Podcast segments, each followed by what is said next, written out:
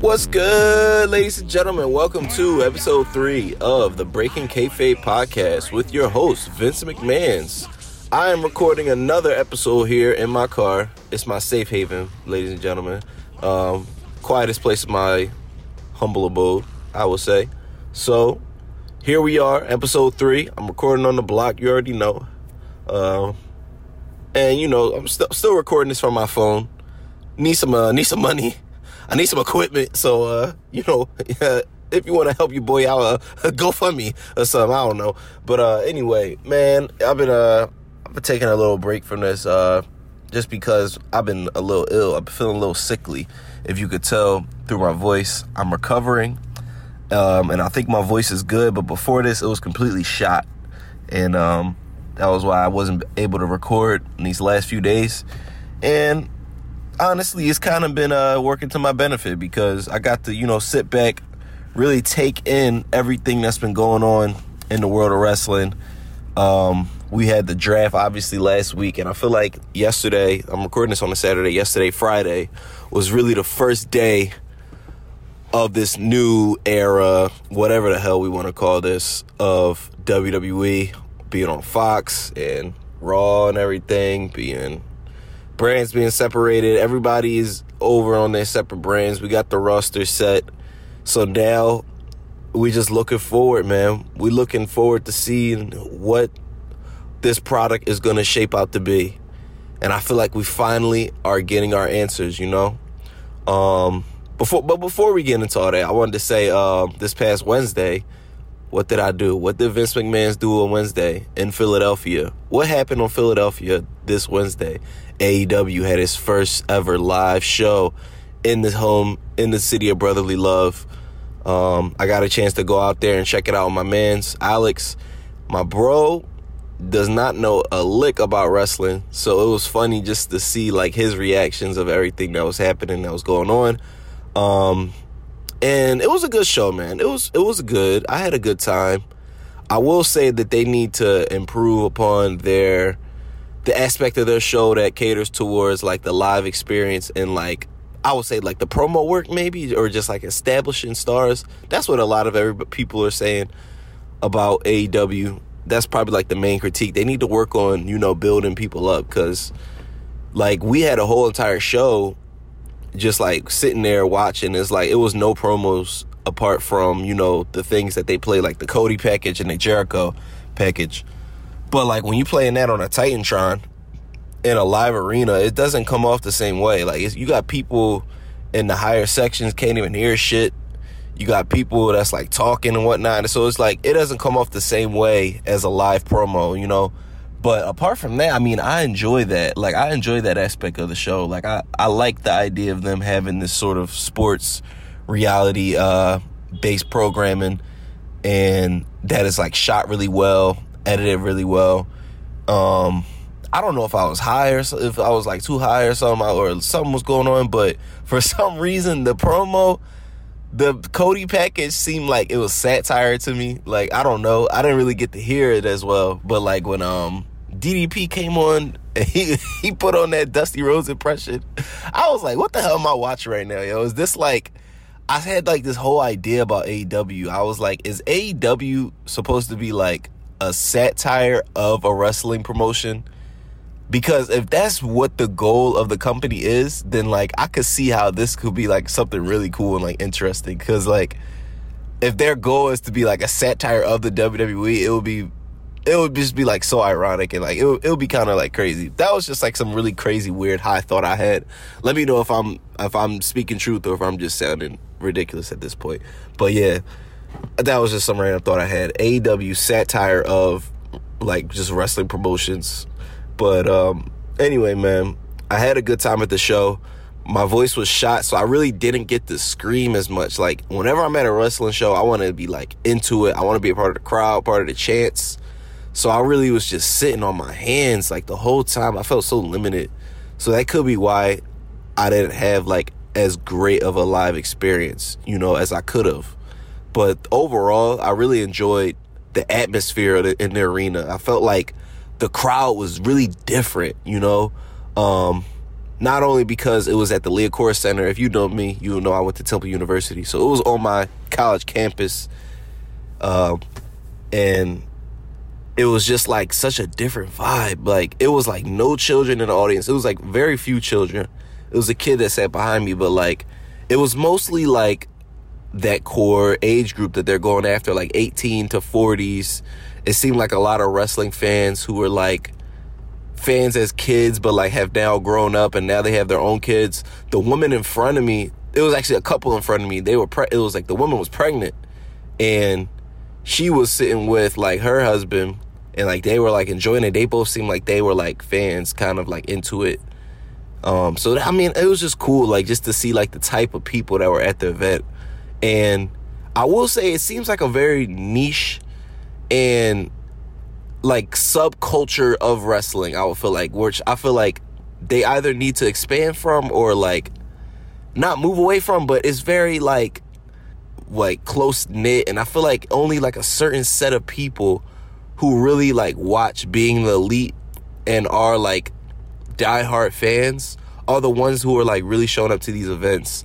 And I don't know how that's gonna continue as the weeks go by and they go to like major cities and they go to different places. But if they can hold on to that group or somehow expand that group through live TV, I think they they're on to something. Just the whole entire atmosphere and like cohesive vibe that I got from that show showed me that this company knows what they're doing with their fan base if they can hook you right, you know.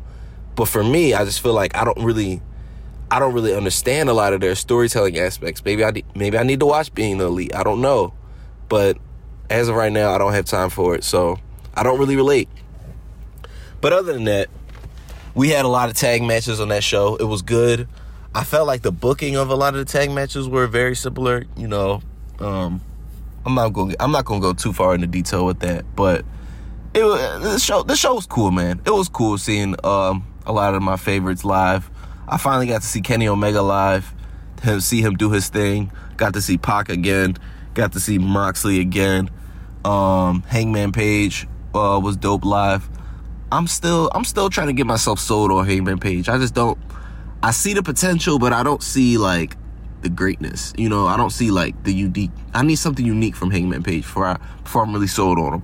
But um, yeah, the the show was dope. This show was dope. I felt the ending of the show was definitely weak with Jericho just kind of just beating Darby Allin's ass. Darby Allin had a little he mounted a little comeback. I like Darby Allin. I don't see nothing too spectacular about him either though. Like he he seems like a cool character, but watching him live, all I could think of this is just a watered down Ricochet, man. This is watered down Ricochet. Ain't nothing crazy about him. Like a watered down Ricochet would sprinkle a little Jeff Hardy in there, sprinkle a little bit of Mick Foley, you know, and then you got Darby Allin, which actually makes for a pretty compelling wrestler. But other than that, I felt the match was the match was a little lackluster. You know, they building up this Philadelphia street fight. I wanted to see them go through the crowd. I wanted to see some thumbtacks. I wanted to see at least a table. Can we at least get a table? Damn. All we got was a kendo stick, um, a steel chair, and some damn duct tape. Start binding him up like it was some BDSM shit or something. And then uh, he completely just uh, brought the duct tape out. Um, had a cool little sequence where he was wrestling with his arms behind his back. I thought that was cool. Spot monkey shit, you know? And then he went to the top, tried to do his little dive thing, and here comes Jake Hager. Jake Hager. However, Chris Jericho said it pushed him over. Jericho locked in the walls. He taps out, and then here comes the inner circle, which, by the way, is a terrible goddamn name. Hate that name. Hate it. Yeah, man. Um, as far as the inner circle goes, um, just to hit off a few points I didn't get to last week when he introduced them. I already said I don't like the name. Um, it sounds like it's something from WWE 2K, honestly, like the inner circle. That sounds just so corny, so cheap. Do you think about that in like five minutes? Um, I feel like LAX should break away from them. Like I like the group. I would like the group better if it was like Jericho, Sammy Guevara, um, Jake Hager, and someone else, just to add to that mix. Maybe Shawn Spears. Like why not? That would have been a much better group. I feel like, but I feel like LAX just doesn't really fit in that group for some reason. They just don't. I don't know. I don't know. Especially since Jericho running around playing KKK wizards and shit. I just feel like him being with like two Puerto Rican dudes who's supposed to be like living this like street life and whatever. I just don't I don't see the correlation. Like they just they just his hood like his hoodlum niggas that just protect him. Like I don't know. Like his hired guns, I guess maybe like hired guns. They need to play up on like more of a mafia feel if that's what they're going for. Like they need to make them like Jericho should be like the head honcho mafia man and then have him, you know, he got his he got his uh he got the uh he got the muscle man and Jake Hager and Jack Swagger coming out. That's his muscle, that's his bodyguard. He got the higher guns with the LAX. You know, maybe bring them in and be like, I'm gonna clean y'all up a little bit, change they look a little bit. Um, and be like, yo, y'all gonna be my hired hitmen. That would be dope. And then have Sammy Guevara just be like, you know, the young boy who always trying to get into like all the uh always trying to get into the mix, you know, always trying to get into the little, uh, uh, all the big business. But it's like, I, I, never, I never wanted this life for you, Michael. I never wanted this life for you, Sammy. So have Jericho take Sammy as his protege. So that's like, all right, you the young boy, you still got to prove your worth, prove your work ethic, prove that you're not just some pretty boy in this business. So if the inner circle can incorporate some kind of mafia feel to it, I think that'll be dope. Book it like that. I'm booking the damn territory, baby. Put it down like that, Jericho. I hope you're listening, cause I'm this. I do. I'm doing this for free right now, man. Pay me. Come on. I need some money. But um, what the hell is this feud between Moxley and Kenny Omega and now Pac? I just I don't know what's happening. Last week we had um Kenny coming out with the the barbed wire broomstick, which looks stupid as hell, and um he wanted to fight with Moxley. For some reason, I just don't buy Kenny Omega as like this badass sometimes. You know, I just don't buy it. I'm not into it. But he came out and then Pac attacked him from the back. So now it's like a triple threat feud. And then this week we saw Mox and Pac team up. Moxley hit him with the uh, Death Rider. So now it's looking like it's going to be like a triple threat feud. And I'm guessing that's going to lead into the next person to compete for the AEW title whoever comes out of Cody and Jericho. Um, so I just don't. At this point, I'm just like, why are they fighting? You know, like what is this feud? Is just to see who the top gun is? And if it is, what's a better way for them to translate that on screen? Because, like I said, they just are not doing a great job at establishing who people are outside of them being like good wrestlers, who their characters are, and like what their motivations are as far as just like winning. I know it's just the third week. I know people are going to be like, oh, it's just the third week. Uh, it's only the third show.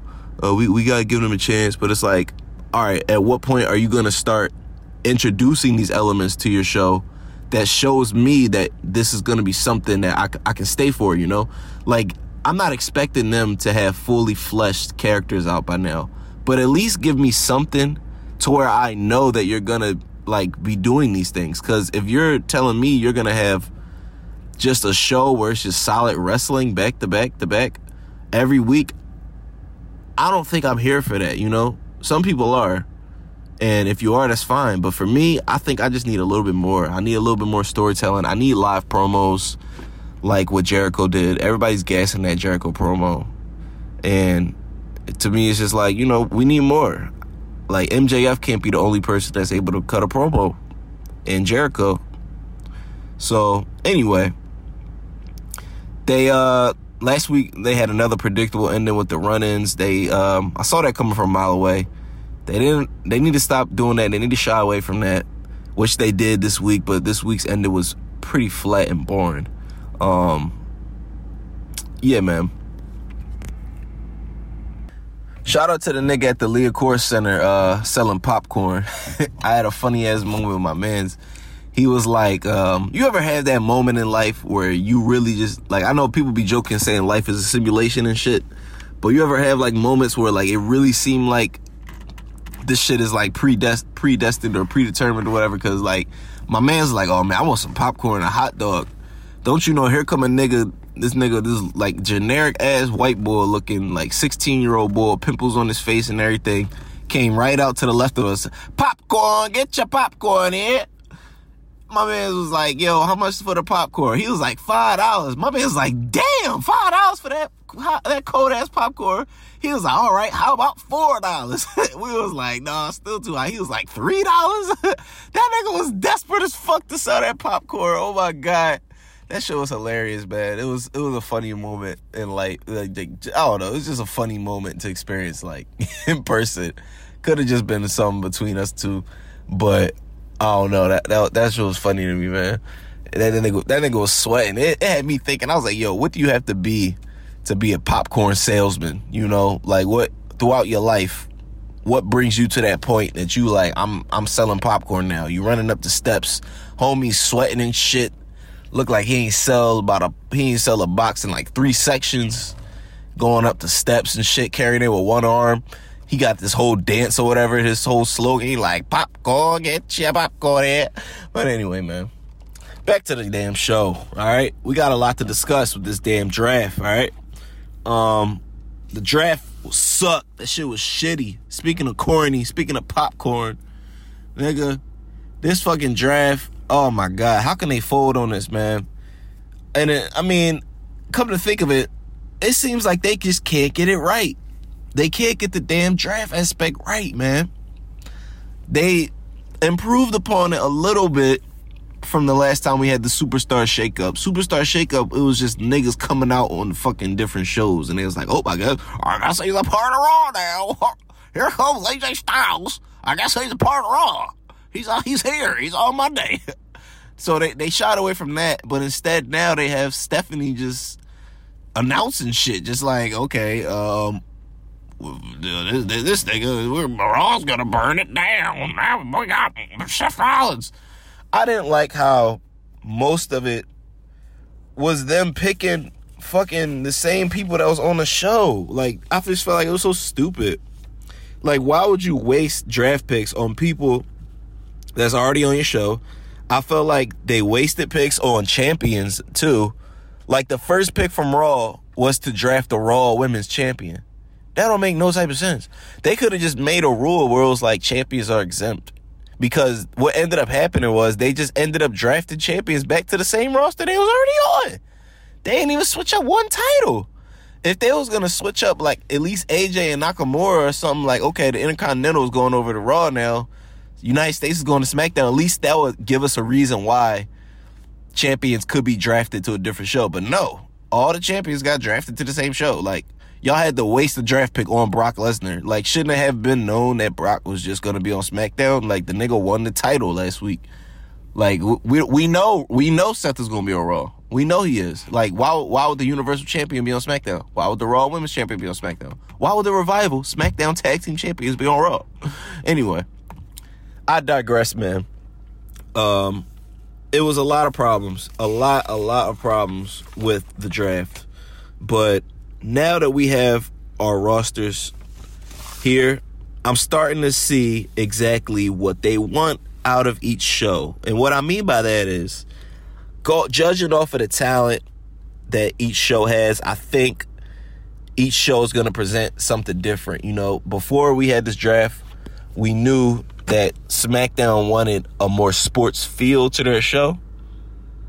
But I think it's kind of ironic that they saying that because goddamn, now they have um like more like wrestling based people. I feel like on Raw, which is weird. Like I feel like if they if SmackDown wanted the more sports feeling, I feel like they should have had the roster that that Raw drafted because Raw has like all the main athletic people. They got Seth, they got AJ, they got Ricochet, Drew McIntyre, Bobby Lashley. Aleister Black. Like I just feel like this is definitely like the more hard hitting comp- competition based show. Cedric Alexander, Buddy Murphy, Andrade. Did I mention Humberto Carrillo, who fucking got drafted like number 13 or some shit? And I think Monday, I'm gonna call it Monday Night Raw. And not, that's not to say as as a diss, but it's gonna be because Niggas are wilding on that show. Monday Night No, niggas are wilding. On this show, I think we're gonna be getting better action. It's gonna be probably better storytelling. I think if, with Paul Heyman behind the books, and if it's not better storytelling, it's just it's definitely gonna be more wild storylines, like what we seeing with Bobby Lashley, fucking laying the pipe down on Lana. I think we're gonna be seeing shit like that more. You know, like it's really gonna be the show where people get to just wild out and where SmackDown back in the day was that show where like the younger talent got a chance to um, prove themselves. I think Raw is now going to be that show. And um, on the other flip side, SmackDown is the show with all the main eventers, with all the you know established stars, with all the superstar esque characters. If you know what I'm saying, like we got SmackDown, we got Roman Reigns. Oh my god, I need to blow my nose or something. I'm so stuffy. We got Roman Reigns on SmackDown. You know, we got Daniel Bryan, Braun Strowman, The Miz. You know, uh, Baron Corbin, Elias. Like when you think of those names, you think of characters. You think of like superstars, not wrestlers, superstars. Got Sasha Banks over there, New Bayley, which is fucking lit. I fucking love Bayley now. They need to just call her Pam, yo. Call that bitch Pam. I think that shit look better. He was like, I ain't Bayley no more. Fuck Bayley. I'm Pam, motherfuckers. But um, yeah. Um, Shorty Gable, Shorty Gable gonna push. Shorty G. Um, so I mean, I'm just looking at SmackDown's roster, and I'm like, okay, I see what y'all going for here. Y'all going for like a super. Y'all got a good mixture of like marquee names. Y'all got Bray over there. Like that. That's just another example. Y'all got characters Y'all got a few uh, athletic young superstars like Ali, Shorty Gable, and Apollo, where to where like they can still be the brand for like sports competition, whatever the hell they want to be. But honestly, coming out of this, I'm looking I'm looking more forward to Raw. And um a lot of people think Raw was like has been trash lately, and I would agree. But I feel like moving forward, it's gonna be the better show. I still think Raw is gonna be better. Um, they still got a problem with the time and everything being so damn long. It's such a long show. Um, but I think Raw will just be where we get the best performers, we get the best matches, and I think we get the highlight moments. SmackDown will just be the place where we get our main faces, like the main people. I think that's gonna be the more Vince product show, I think SmackDown would be, if if that's what you want to say. I think it's going to become saturated. I think it's going to become a watered down product, similar to what we've already been seeing, but not, you know, not taking too many risks creatively. And I feel like that's what I want. As a fan, that's what I feel like I want out of wrestling right now. I want more risks being taken. And I'm seeing that on Raw. Like we're seeing the um we're seeing like the Rusev and Bobby storyline with Lana.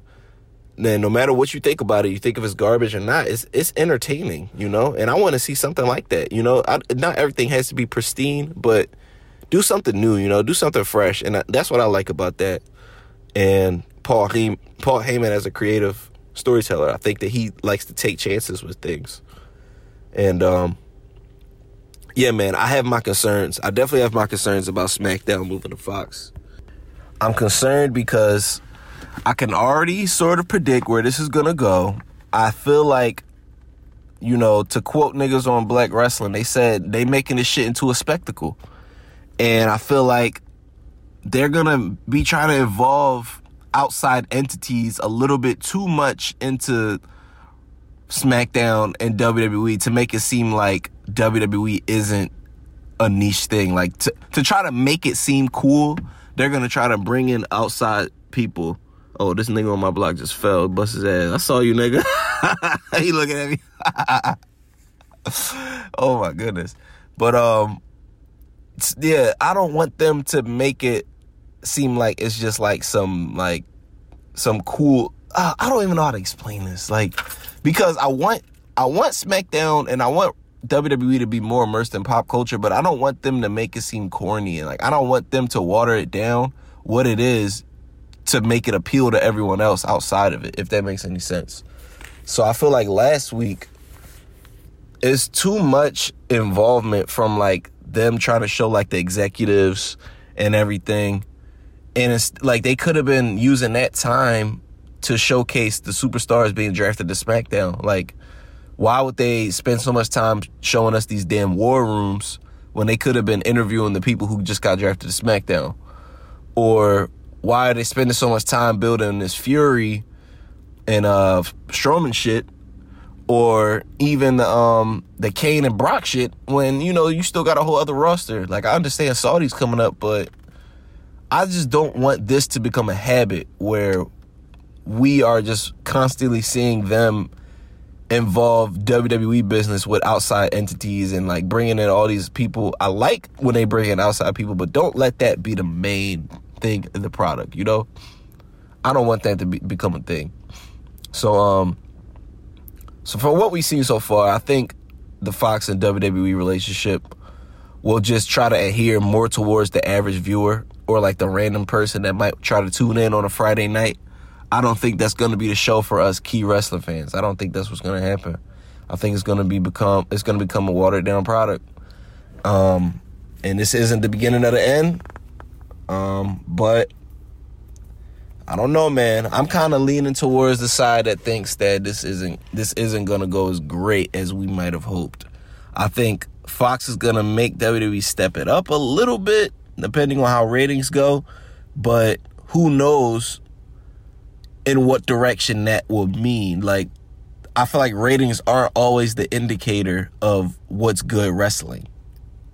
You know, like the Fox executives might get their reports back and say, okay, like you're dropping viewers here or there. Um, ratings weren't as good this week.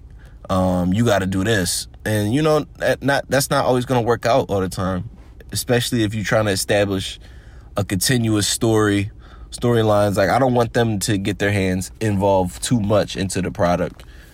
And maybe that's why Eric Bischoff stepped off because he realized this this is a sinking ship, which is another thing we could talk about. I'm just going on a rant. Damn it, that's what this show is. This is what y'all come here for, man. Um, just just going off top, just talking about everything. We breaking this kayfabe, baby. So look, Eric Bischoff is out, and I don't know if that's something to be worried about. Um, if he just like didn't have the chops. But now Bruce Pritchard is in, and we know Bruce Pritchard is a company yes man. Um, kissing up to Vince McMahon. That's his buddy. Um, I'm not saying I don't trust Bruce Pritchard. I actually think he will do a better job than Eric Bischoff. But the thing about Eric Bischoff is he he's not scared to like lay lay down the law, you know.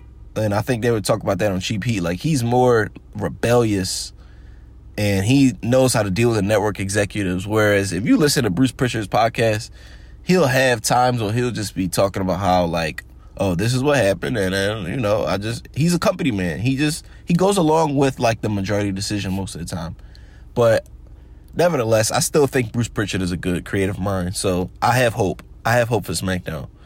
Um, what else, man? What else can we get into? So now that we have the rosters established, Raw is you niggas are wilding. Monday Night and all. SmackDown, you got your superstars, you got everything. NXT, that's where you can go to find the hard hitting action, pure wrestling, solid builds and storylines. And I think that um it'll just continue to will continue to float between those three boats. I'm enjoying NXT um so far on the USA network. And I'm gonna have to start watching that on DVR. Actually, no, I think I think I'm gonna start watching AEW on DVR. I like NXT, and I think they they've been doing back to back better shows. Honestly, the last three weeks, each week has felt better to me on the NXT side than AEW. I don't mind watching AEW on DVR, so I think that's what I'm gonna do moving forward. Um, but yeah, man, I I definitely am concerned about the future SmackDown and I, I think I'm on the end of the spectrum where I think Raw is actually gonna do better. I think a lot of people think that it's gonna it's gonna be getting worse. I think the number one problem right now is Raw is that goddamn motherfucking Jerry the King Lawler.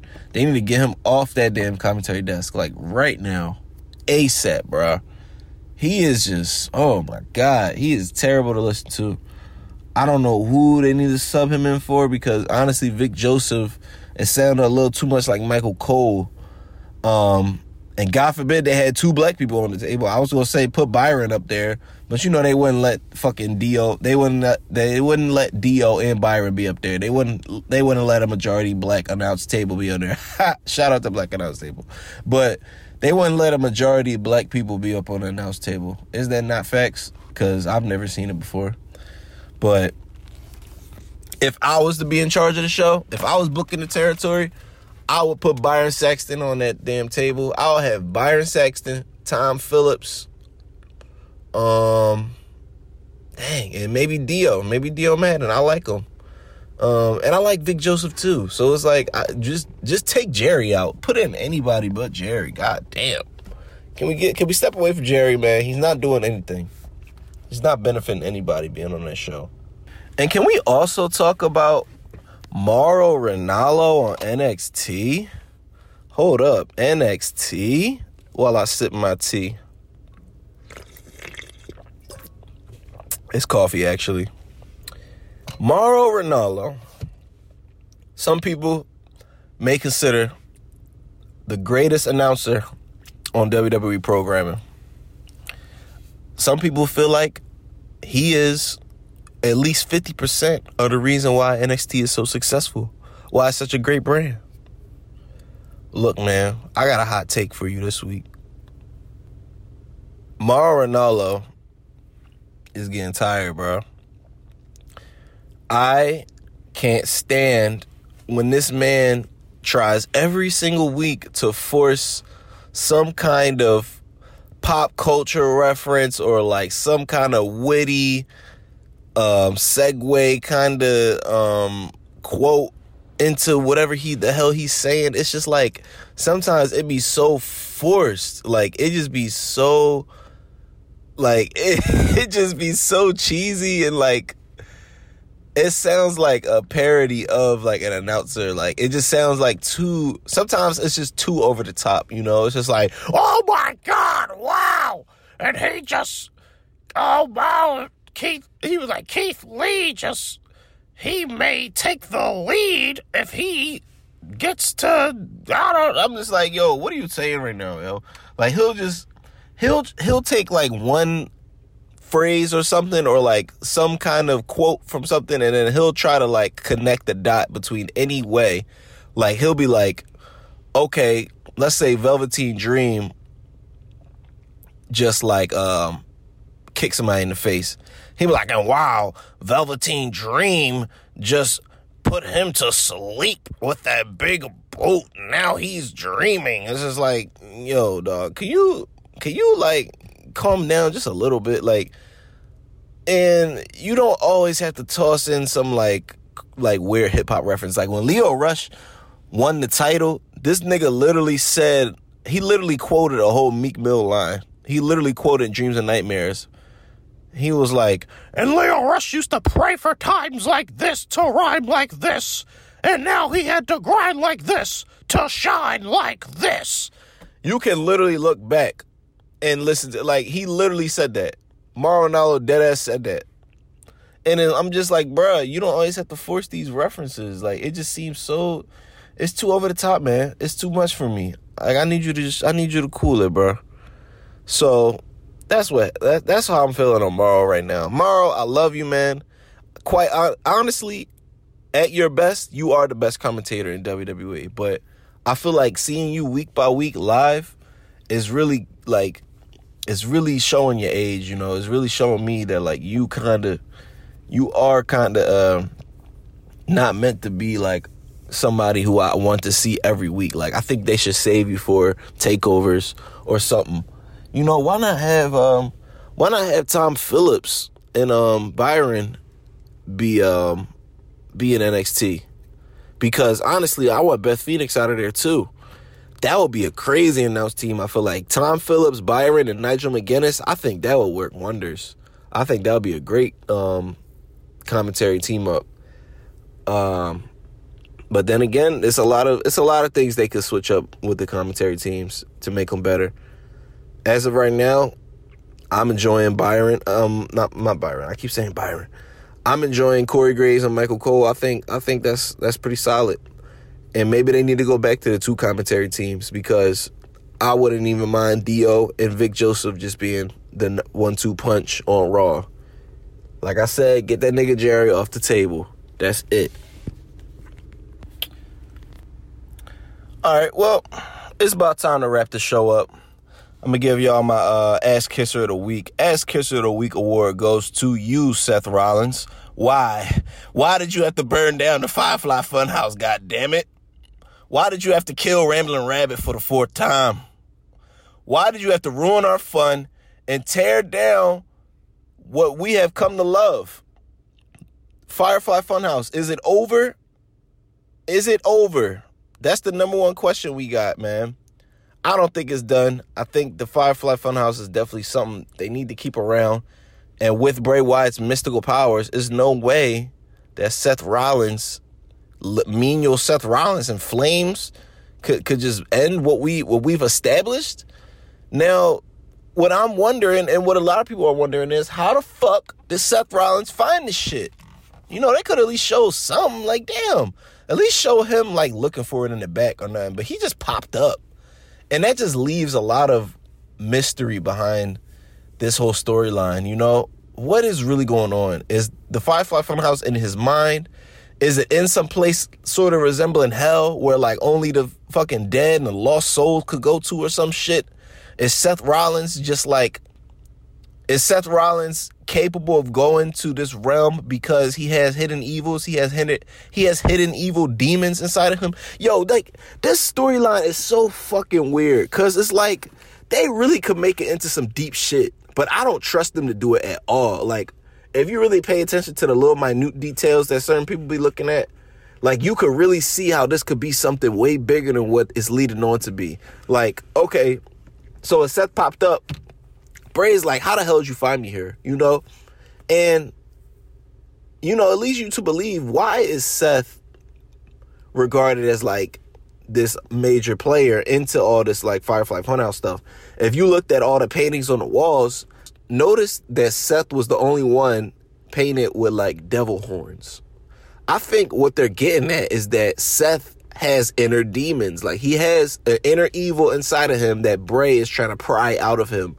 Bray is trying to get him to unleash all the inner angers and frustrations that's in Seth Rollins. And from what we've seen, it's been working this far.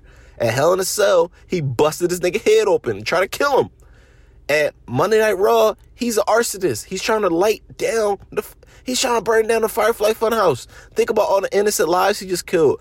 Um, Mercy the Buzzard Abby the motherfucking evil bitch, um, uh, Rambling Rabbit. He just killed like all these people. He's a murderer. Who is Seth Rollins? He's evil. He's got evil intentions behind him. So honestly, I'm thinking about this storyline with high hopes, man. Because if they if it's really just over and they just burned it down like that and it's just done, that's corny. But they could really go somewhere with this. Make it to where the fiend has a goal to bring out Seth's inner demons. I talked about this on episode two. If y'all checked out episode two, this is where I thought it was headed.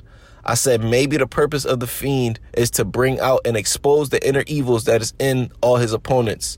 And Seth Rollins is the perfect dude because from what we've seen in Seth's character development, we still have not seen him answer for all the past misdues he's done. It's just been, I'm good guy Seth now. Like, okay, he was evil, when he went away off injury. Came back, he was like, Y'all love me. I'm good guy. And since then, he's just been, Hey, I'm good guy, Seth. I'm a good guy, guys. Come on, cheer for me, love me. And it's like people are starting to people are starting to betray Seth because they don't like that booking of him. They don't like him just being some flat baby face who just comes out here. He's like, I'm gonna burn it down. And, rah, rah, rah, and it's like, come on, Seth. Like we know we miss you when you was on your gully and you was just out here curb stomping niggas on some evil shit. Seth is an evil, devious nigga. And if they turn this storyline around to make it so that that's what Seth Rollins becomes, this is will be so successful. Because that's that's the only way I can see this coming out good. We need Seth to expose himself. We need the fiend to bring that out of Seth. I don't know what is about to happen at Saudi, but they booking themselves into another goddamn hole. I don't see the Fiend coming away with the title. And that's what I'm going to say is my no chance in hell pick for this week or this coming up week is is that next week? It's on Halloween, but I don't know.